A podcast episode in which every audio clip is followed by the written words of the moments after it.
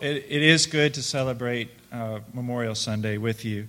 And for scripture, I chose this one verse from Isaiah 51. The prophet Isaiah says, Listen to me, you that pursue righteousness, you who seek the Lord.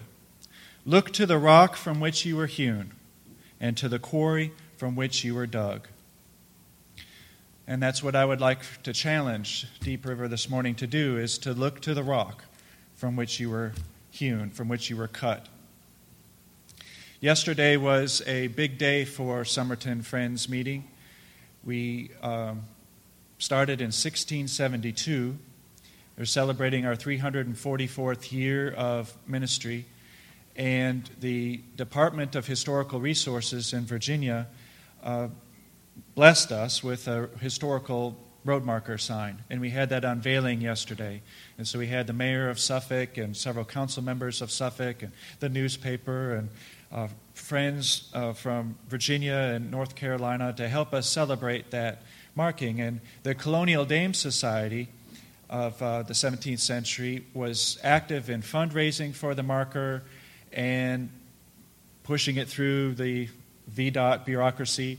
Um, and these things to make all that possible. And so they were there yesterday, um, and it, just a, a very nice day. They arranged the program, and what they wanted was to let the congregation that was gathered there yesterday know about the history of Quakers and all 344 years of Somerton Friends in eight minutes. and they asked me to do that. Uh, so that was my challenge yesterday, and uh, I, I love history and, and love genealogy, and I, I did it in eight minutes. Whether I did it successfully or not, that's, that, that's to be seen. But um, I just wanted to share a little bit with you this morning. So I know we're celebrating Deep River's story and Deep River's heritage, but if you'll bear with me, I want to share a little bit with you about Somerton. 1672 the Religious Society of Friends was really in its infancy. It was young. Uh, the first Quaker missionaries had just come to Massachusetts Bay Colony, had only been there 16 years. Um, England had just come through the Civil War, was going through a civil war. There was armies uh, going through the countryside from the Anglicans and also from the Puritans, fighting over the soul of the country. And Quakers said, We believe that there's another choice between Anglicans and Puritans. Um, we don't believe that the, Christ is asking us to join an army and ravage the countryside and destroy each other. We believe in peace and love and integrity and community. And that message, and a, a lot of the early Quakers that started the movement were teens, were in their 20s.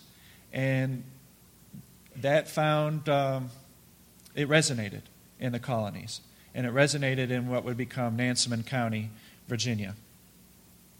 Now, in response to these Quakers who would not take oaths, they would not join the armies, they were having all sorts of notions about that anybody could listen to the Holy Spirit and you didn't need to go to Cambridge or Oxford to preach, and women could preach, and that people were equal.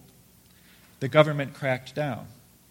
And the government, the parliament passed a Quaker Act in 1662 that said you have to worship by the Book of Common Prayer. And you have to worship according to approved government worship. And two years later, they passed the Conventicle Act, which uh, prohibited more than five people that weren't from the same household gathering together for worship in an unauthorized manner.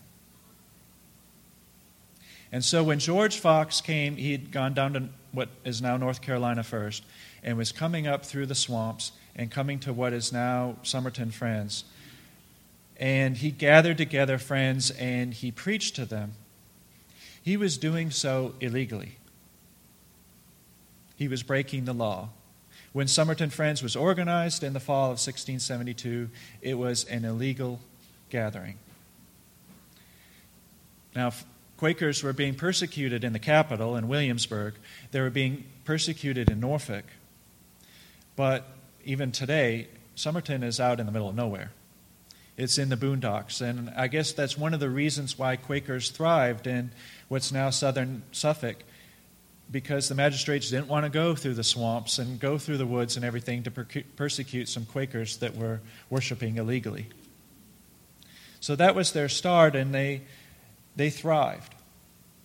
They purchased land from the Tuscarora, from the Nansemond at fair market value. They aimed to live peaceably with their Native American neighbors. John Woolman, Quaker preacher from New Jersey, traveled through the area, traveled through southeast Virginia, and in his journal, he remarks about the conversations with the Virginians about slavery and how there, there were Christians, people calling themselves Christians in Virginia, who were quoting scripture to him, proving that God wanted black people to be slaves, or that actually Virginians were doing them a favor by bringing them over from Africa and putting them in slavery. And John Woolman insisted that no Christian, that the gospel did not allow for one human to hold another human being in bondage. And that changed the, the lifestyle of Nansemond County. In the north of Nansemond County, where the city of Suffolk would become founded, the Anglican parish hired out slaves in order to raise money for the education of white children. But in southern Nansemond County, where Somerton Friends is, there were um, blacks, free blacks owning land. And in fact, it's noted that there were more free blacks owning land in southern Nansemond County, and where Somerton is, called the Holy Neck Borough, the Holy Neck Borough of Virginia, than any other magisterial district in Virginia before the Civil War. And that was the 1720s. After the Civil War, Somerton Friends Meeting built a school to educate the children of freed slaves and also white children in the community. It was going to be one of the first public schools for free, children of freed slaves in Virginia. And on the night of March 4th, 1866, their neighbors burnt the meeting house to the ground and burnt the school to the ground. And the meeting house that we Somerton worships in now is what was built on uh, that foundation, 1869. So I talked about this testimony of equality, of simplicity, of integrity, of community, and that's what we celebrated yesterday. But what I challenged the congregation to do was to not just know that we're old or that we're maybe we're too stubborn to die or that we're some sort of antique relic from the past that bears no re- uh, relevance to the city of Suffolk, but instead that the gospel and the Holy Spirit was moving Quakers to do ministry and to live out the gospel in the 17th century, in the 18th century, in the 19th century, in the 20th century, and is today. Uh, those testimonies of equality and integrity are just as relevant in 2016 as they've ever been. What I want Somerton to do, and what I challenged Deep River to do, is to learn your history, to research your history, to become acquainted with your roots, to examine your heritage, and then use it to equip yourselves for ministry in 2016 and 2017 and 2018. Isaiah has this message to a nation that is having an identity crisis. They've, they've lost their way. They're not exactly sure where God is calling them to, to go in the future.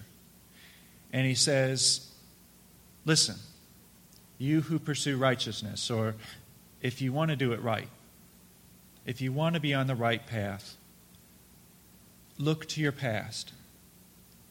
Look to your foundation. Look to that quarry from which you were hewn. And he talks about Abraham and Sarah and Isaac and Rebekah and Jacob and Rachel. Now, I think I do love history, but I want to give up some warnings this morning of how meetings and congregations can do this wrong. We can fall in love with our re- history and we can research it and we can become so excited about it that we want to preserve it to the point that we want to make our meetings museums.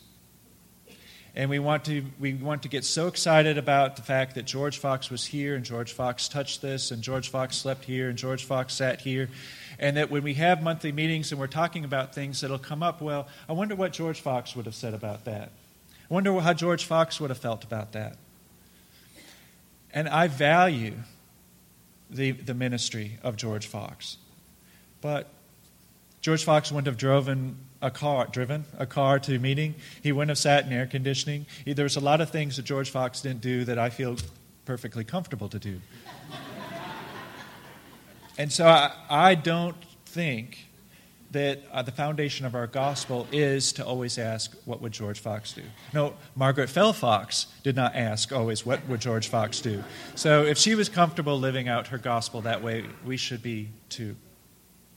Sometimes congregations can get hung up in things that have happened in their past and things that went wrong, and then never ever wanting to do them again uh, there's some pain there, or there's some risk there, and so they they become prisoners of their own heritage and in bondage to their history. You say you have a young person who's on fire for the Lord and wants to do ministry with the youth, and they have this great idea for a water balloon ministry. And you have some, let's call them a weighty friend, who says, No, I remember Water Balloon Gate from 1955. and it, it went wrong, it went bad, and there's a standing minute, fifth day, fifth month, 1955, that water balloons should never grace the grounds of Deep River ever again. We have some of those, some of those discussions, some of those memories that prohibit us from doing ministry. That's not what I mean when I say that we need to look to our past. Instead, what I would like for us to do is do the same thing that Quakers should have been doing all along and what all Christians should have been doing is to have that active conversation with the living Christ, with the Holy Spirit who is present in June of 2016. But use our story. Use the, the saints from the past to, to be conversation starters with the Holy Spirit as a tool for discerning God's will. So I take that history from Somerton and from it draw some queries. So Somerton and Deep River, part of the Underground Railroad, part of uh, this movement to free slaves, part of this movement to what was um, is called in Suffolk history a Quaker asylum carving out a territory out of the county where there would not only be no slavery, but where bounty hunters were not welcome, where runaways would be free in this, in this territory, which was awfully difficult to do in 1820, 1830, 1840 in Virginia. Okay, that's our history. What do we do with that? Where are friends called to minister to those who are in bondage in 2016? Are we called to minister to sex trafficking? Are we called to minister to those who are caught into a cycle of addiction? Are we called to deal to have a voice for those who are still oppressed or dealing with issues of injustice or inequity or inequality? George Fox came through, as I mentioned, and organized friends together. He was doing so illegally. He was doing so against the wishes of the state. Where might we be led to be rebels and radicals in 2016? What would we do if the Holy Spirit was leading us somewhere against the laws of North Carolina or Virginia or the United States? And I think at different moments where we see what friends of the past have done, what the saints of old have said, and how they took on the issues of their day, we can be inspired. We, we won't do it the same way, we won't do the same things. The, the challenge is always to be present, to always be relevant in the time. But to be, to be inspired by it. Now, we, when we talk about things like sex trafficking or minister, ministering to transgender, then people start saying, Richard, you're a troublemaker. We like our meeting to be calm and peaceful and for everybody to get along, and we want harmony, and you're talking about things that are uncomfortable, and you're talking about discord. Well, that's one of the things why they ask a guest preacher to come in, because I can say these things and then go back to Suffolk, and you. But it's also look at our history. You imagine when John Woolman came to meetings in Virginia North Carolina and said, I believe the gospel is, is insisting that you must free as slaves, that that wasn't controversial? That he wasn't ruffling feathers at all? When, when meetings gathered together and, and made some of these decisions that now we lift up and celebrate as the foundations of our faith, at the time they were divisive. At the time they was controversial. When Quaker women were being stripped naked in Williamsburg and Norfolk, when Quaker men were being jailed and, and beaten in Norfolk, I'm sure that there were Quakers out in Suffolk that were questioning is this really what the Holy Spirit is calling us to do? Is this really the, the lifestyle?